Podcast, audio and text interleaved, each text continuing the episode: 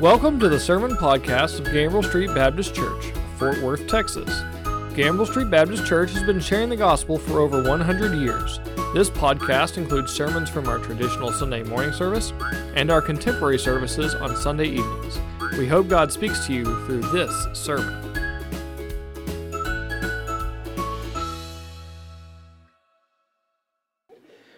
Today we're going to be talking about something that's very relevant to all of us, but also sometimes when you look at the context, it's hard to find uh, where it fits today because we're talking about servants and masters. Uh, other translations use slaves, bond servants. So those, when we kind of bring that up, it's a little bit awkward because we don't condone it, but we also don't really see it. And so we have to understand it from a context, obviously, from where Paul was writing to the church of Ephesus. And so I will go through a little bit, and forgive me if it, if it may be a little too many um, backgrounds for the slavery and why is it brought up and how does it fit. But I do, one of the first things I thought of when I saw that I was doing this was how does this fit under the home? Well, if we know the context and if we know, understand, slaves were part of the home. They, they lived at home, they were part of the family, and so it fits directly under, in their context, the home. And so, not necessarily now, but then it definitely fit under the home. And so, they would often be called household slaves, so it fits right underneath godly homes. But another interesting thing is, Paul probably wrote, almost tripped, Paul probably wrote this to um, the church that in this, this, in this room, for example, there would be slaves and masters right next to each other. And one thing that's pretty cool is probably, and there's no instance that it is, but there was no slave sit in the back and the master sit in the front. There was none of that. It was uh, a community. Um, but one th- uh, shocking thing I found was there was about 60 million slaves in Roman Empire. So for every three people, one would be a slave, which is quite, quite big, but without getting too deep into slavery and too deep into all the different types, I'm just going to bring two up, and that is one is the involuntary slave. So, as we know, Rome would conquer a nation and they would take those people and turn them into slaves. Um, this created a slave economy where captives would, as one source would say, it was pretty much the institution of a large scale employment um, that basically maintained the Greco Roman nation. Without slaves, Rome couldn't get to where they wanted to. They were a big part of their uh, wealth and big part of their success. And um, it's very common to have these slaves, and as we know, they can be mistreated. Um, they, were, they were beaten, they were mistreated, they were misbehaving, not mis- they weren't misbehaving, but the masters could do that to their, mas- uh, to their slaves. And so we, we do have to wrestle with that. And oftentimes they found them to be tools, not really people. And, uh, but then there was another slave that more than likely Paul is referring to here, and that is the ones that, well, let me, let me get there in a minute. But there, another type of slave was the voluntary slaves, in which some people got into debt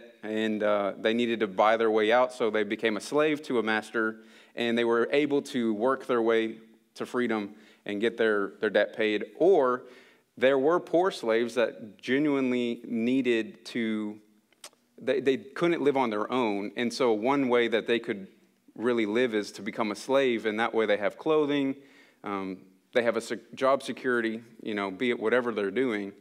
And so it wasn't uncommon for those people to become slaves. Um, but there are different types of slaves in that sense. A couple of facts about them. Um, a lot of times, depending on who Rome conquered, they would be conquering and taking in slaves who were more than likely wealthier, maybe, or at least edu- more educated than even the household masters. And so they were not, a lot of them were probably not mistreated to the point where it was what we kind of think about slavery. They were in charge of, of managing a lot of the house um, we see some that were accountants, tutors, secretaries. And so, depending on the situation, that these slaves were in control of a lot and were responsible for a lot.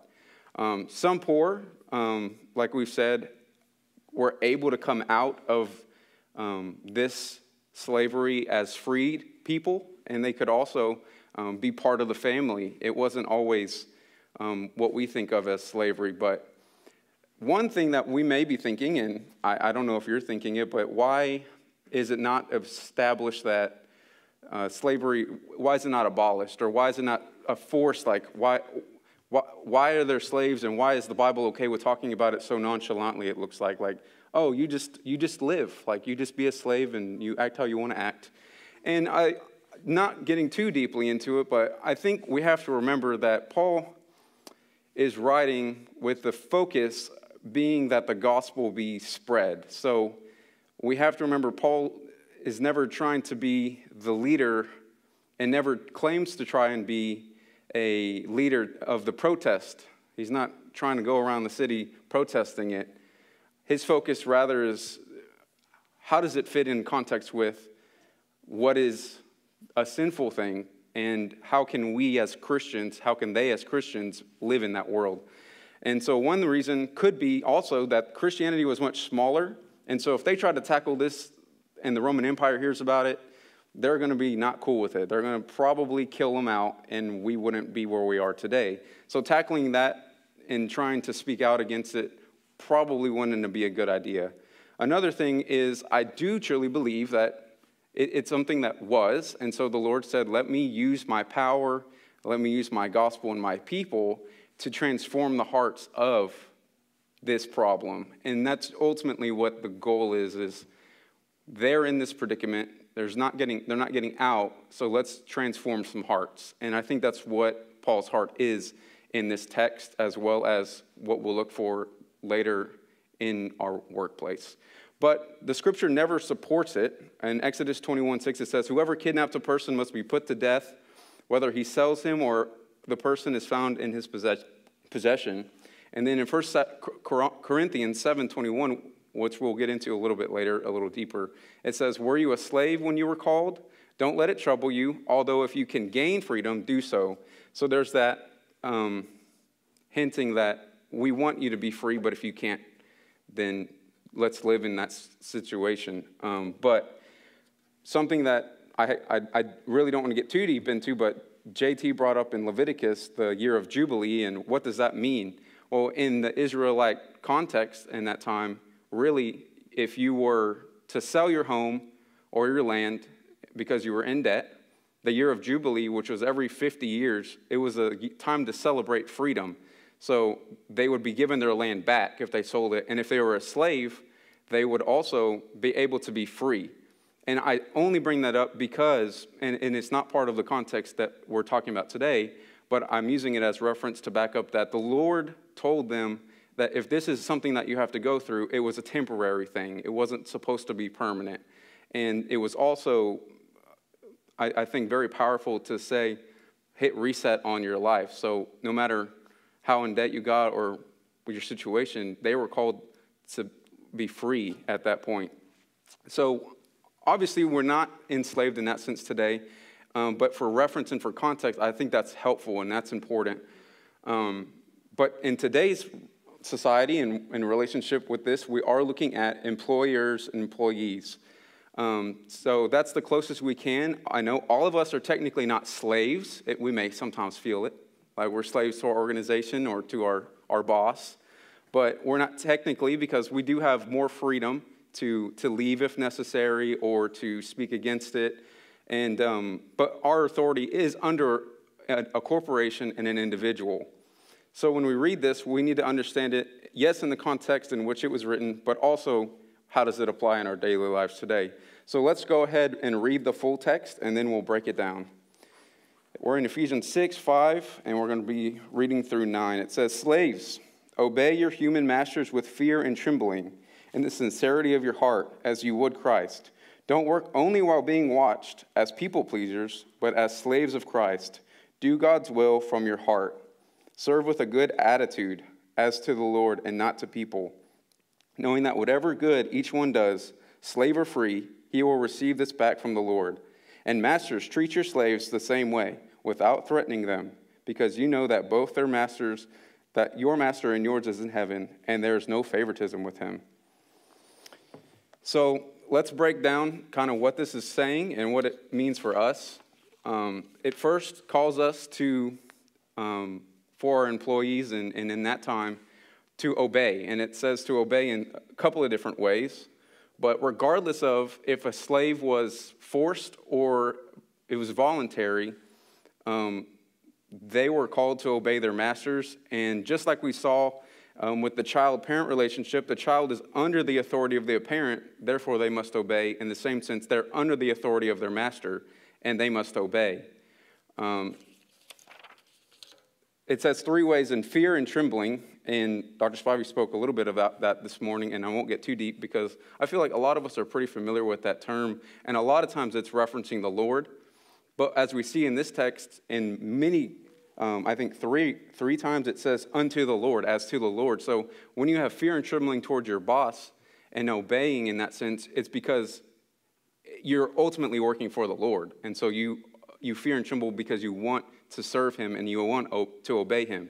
So that's one way. And fear and trembling can also be respect and reverence, which I think I understand it better that way. Definitely respecting your authority better and, and having reverence for him to a point where you would work for him and then with a sincere heart. I think this is like really, really important. It's so simple, but it's very important in our context and in our work to have a sincere heart. So, doing it to the best of their ability and will, not being two faced or fake, but with the right heart. And unto the Lord. So, it's going to come up many times unto the Lord, as to the Lord, working with the mindset that no matter how harsh your employer is or how, um, how it might be, to at the end of the day, you're serving the Lord and you obeying, you're obeying Him. So I think the key to this part is that your heart is in the right place and that your mind is always on Christ when you're waking up and you're going to work. Um, so, what does this mean? Just that we have a sincere heart, we have respect and reverence for our employer, and we work every day as to the Lord. Paul gives us instructions on what not to do. And so it goes on to talk about don't work while only being watched as people pleasers. Mm. I'm sure if you're like me, I kind of like to justify reasons, like why it's okay if I can slack off, or different ways in which I can maybe get on my phone, more on social media, or play those video games on your computer. I don't do that. Other people do that, right? But um, but I did. I was curious about some analytics to this, and uh, forgive me, I, I may mispronounce it, but Zippia Analytics says that the average employee spends almost eight hours per work week on their cell phones doing non-related, non-work related activities. So this is just one example of doing something we could be, that could not be honoring the employer, but also we're not honoring the Lord. It's basically stealing. And I know we don't like to hear that, and, uh, but it technically is, especially if you're paid hourly and you're taking up your hours with being on your phone. Another statistic was 55% of employees say personal messaging is the top reason they use their cell phones at work. Many, I think many of us fall into this entitled, I need to take it now, like this is important, no matter what I'm doing, I need to take this. And, and, that, and a lot of times it can be true, but in most of the times with work, it's probably just an excuse to get on your phone and you probably stay on it longer than you want to.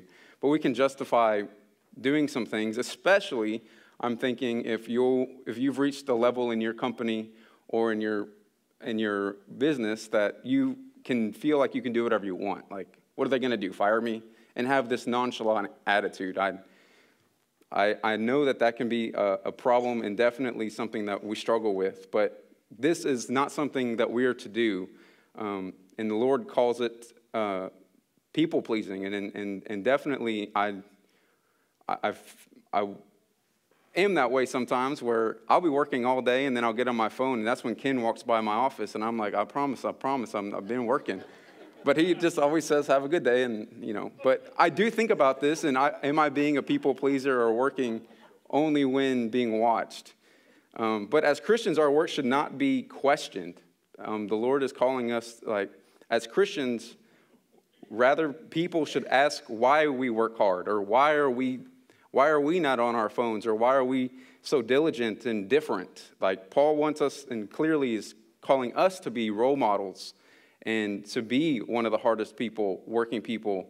and not just working to get credit or to gain something from the wrong motives. Um, but no matter the position that you're in, God is ultimately the CEO, He's the boss. And our behavior should be different as Christians. And Paul brings up this, um, it's, very, it's very interesting to me. It may not be to y'all, but slaves of Christ doing God's will from your heart.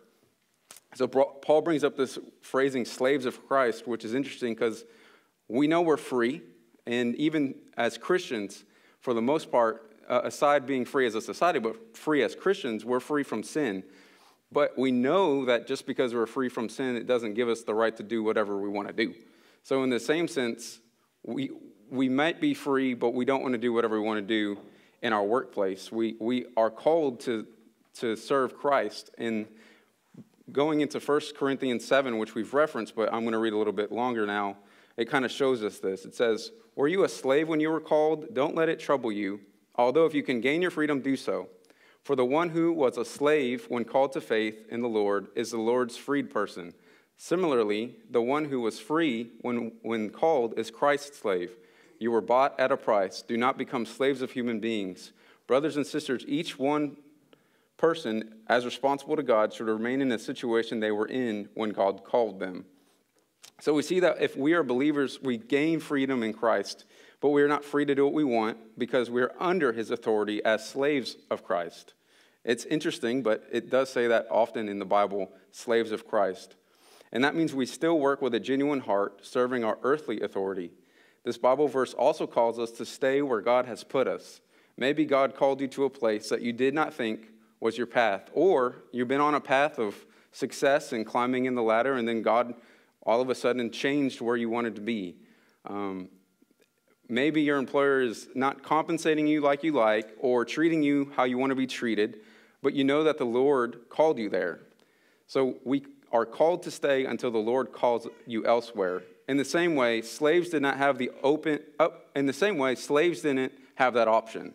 So it was very interesting. And like I've said before, there is some freedom today, but if you do think about it in their context, regardless if the master was evil or mistreating, they didn't have the right to say, you know what, I'm just going to go. I'm going to go find a different master. They didn't have that choice. So, in the same sense, I thought, you know, God is our, our, our master. If He's called us to a place, regardless of the situation, and He has told us to stay, we have to go through that. And we have to go through those situations. And we'll talk about it a little bit later, but being light and how our character can transform the office to be different than when we first maybe started it. But um, then it goes on to say to serve with a good attitude as to the Lord and not to people. Well, when I saw that, I was like, okay, that's really easy. Like, good attitude. I can have a good attitude about work and all I do, but it's a very broad statement, but it's also very important to how we do our daily life. And uh, it's definitely easier said than done, but there are a couple passages that I want to bring up that really support this. And um, and one is Philippians 2 14 through 15. It says, Do all things without grumbling or questioning, that you may be blameless and innocent, children of God without blemish in the midst of a crooked and twisted generation, among whom you shine as lights in the world.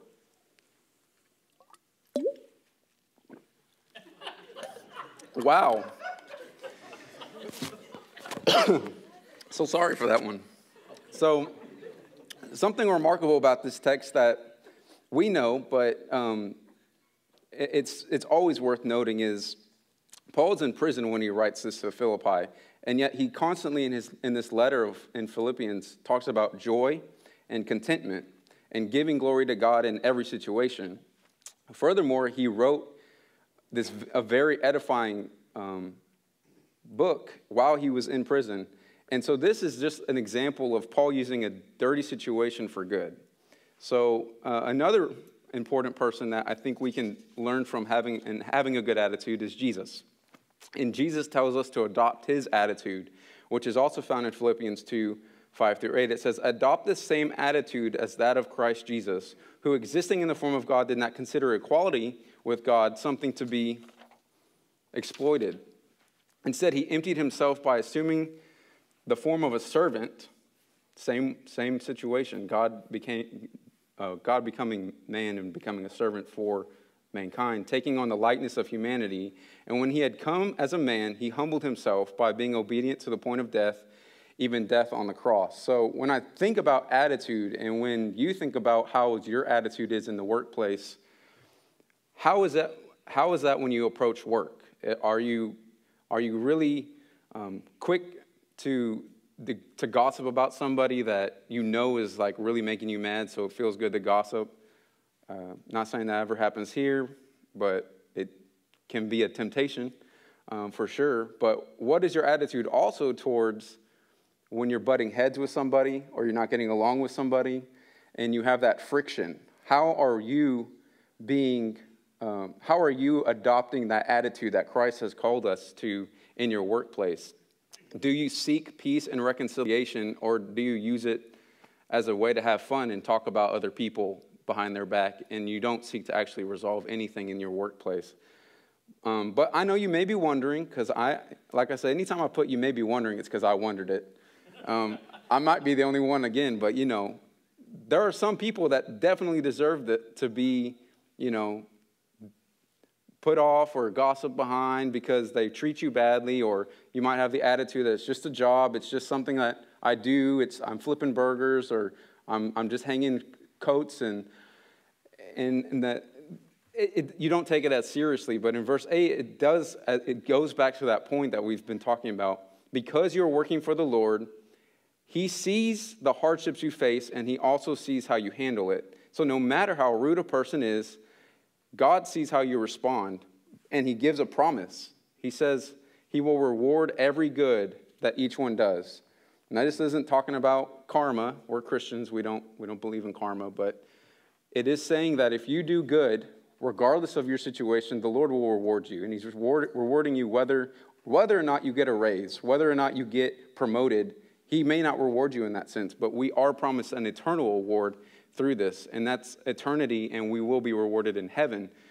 But this passage is clear that we can be mistreated in, in, in our workplaces or with ha- having a lot of uh, disagreements with each other and, our, and uh, with our employers, but where our heart is day to day with our, employ- with our friends, our colleagues, and employees matters because God sees our attitude. He sees how we respond, and He knows, and we were promised this eternity. When, in, in Colossians 3.24, it's basically almost copy paste what Paul is saying here, but he uses a different language that I, I, I, like. It's saying, knowing that you will receive the reward of an inheritance from the Lord.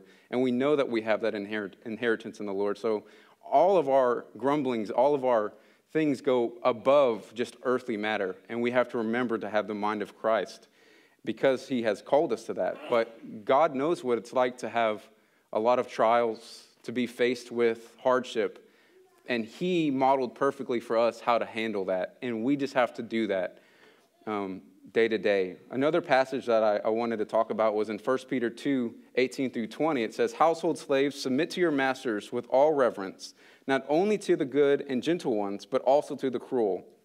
For it brings favor if, because of a, of a consciousness of God, someone endures grief for suffering unjustly.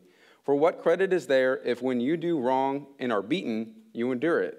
But when you do what is good and suffer, if you endure it, this brings favor to God. So it's just another verse that's affirming endure the trials with a positive attitude, and God is, is favored and he is honored by that. Now we see at the very uh, last verse, verse 9, that it's talking about masters. And it goes, Masters, do the same, or in the same way. So that's another thing. It's like, okay, what do you mean by that? And I take it to say, Masters, do the same thing I just called the, ma- the slaves to do. So respect your slaves, respect your employer or employees, and work with a sincere heart. Make sure that you're treating them fairly.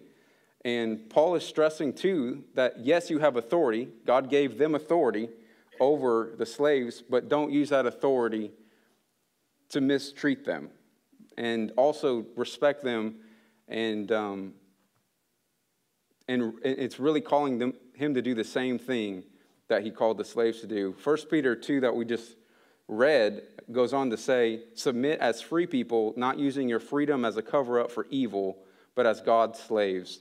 Honor everyone, love the brothers and sisters, fear God, and honor the emperor. So, the reason I put that is just because you're, you're a master, you're a master or an employer of people or in charge of a company or really high in your place, don't abuse that authority that God gave you.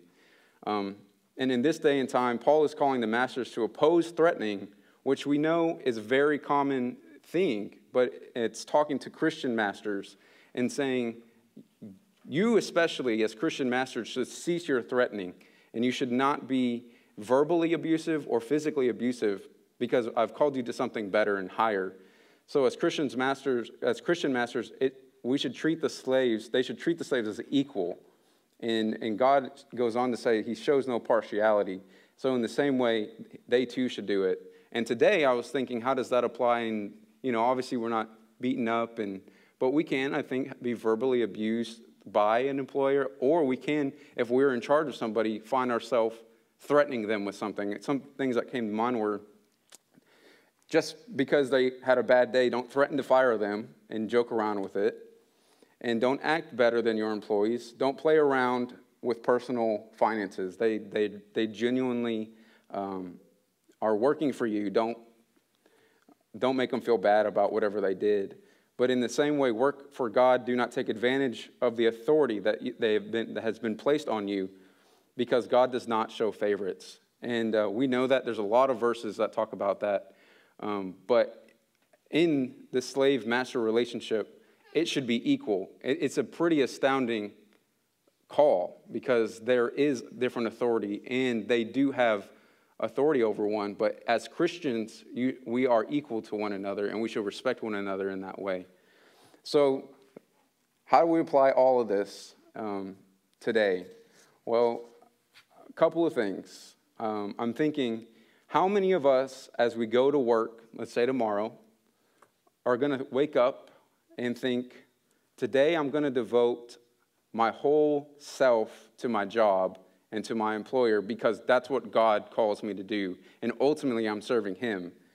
Or when you have, you know, in school, your projects and your papers, um, are you doing those halfway, last minute, or are you doing it as to God? And it's cliche, I think, but if you do think about it, if you hand your work or your paper, your projects to the Lord, is He actually going to accept it because He knows you put your whole heart into it? And I think that's something we always struggle with because we're very busy and, and we can get very bogged down, but the Lord calls us to be sincere and, and to do things with a good heart. And so, are you genuinely doing that when you work? Another thing, and this is a little sticky, but it's something that needs to be addressed, is I think a lot of times people want things handed to them. And so the minute that there's like a disagreement in the workplace or difficulties in, in a relationship, we see that as a sign, oh, God, you want me to leave uh, and pack up and go. But I think for the most part that there is, there is room for that. But if God called you there, we need to stay. So just like slaves were forced to work, for the master, they did not get the option to leave. Even if evilness of the situation, the Lord gave instructions to the slaves to obey and respect because they do not work for the master, they work for the Lord. So the next time there's a disagreement at work, or you have a dilemma with a, a, a coworker, or there's, very, there's tension and it's awkward every time you go into the office, let's seek as Christians to reconcile with that person. I'm not going to do it. Let's reconcile with the boss. Let's be better. Let's, let's be the standard that God called us to be. And just like the video says, let's be the light in the workplace. The workplace can be dark. Let's be the light and be the example in the workplace because we've been called to that. And lastly, um, it goes right with what I've been talking about in point two, but just like in the worship series, when we go out, we worship and we also are spiritual acts of worship. And most of us, the majority of our work week is on display outside of church. We can put on our face here, but your true attitude and your walk with Christ is on display at work. And so you can be something here, but it's really, really matters more when you're out there because you can make the impact. And so we're called to, to be the light in our, in our workplaces. And some people don't know Christ. And some people in, in our workplaces aren't allowed to talk about Christ, but the way that you act and treat people might be the only Bible they have. And you can be the, the person that says, hey, this is why I'm different, and be that missionary to them. So, our duty as we go forth is to be living examples of Christ and to endure uh, any hardships because Christ did, and we're called to do the same. And so, lastly, I just want to end with this verse, Hebrews 12 14. Um, I saw it on an Instagram post literally 30 minutes ago, and I thought that's perfect. The Lord does that. It's, it's pretty, pretty remarkable. But He says, Make every effort to live in peace with everyone and to be holy. Without holiness, no one will see the Lord. Let's pray. Dear God, we, we thank you so much for this word. And we, we know that we live in a world that pulls us around and tosses and turns us. And we know you've called us to this standard. And Lord, I just pray that we all examine our hearts and we would listen to where you would call us this week and where our attitudes can shift. And maybe we have a person that we want to talk to now that we know that we're called to, to reconcile and called to love. Um, Lord, I just pray that as we go forth, that you would be the light in our life, and we would be light in other people's lives, and we would be the example that you've called us to be. In Jesus' name, amen.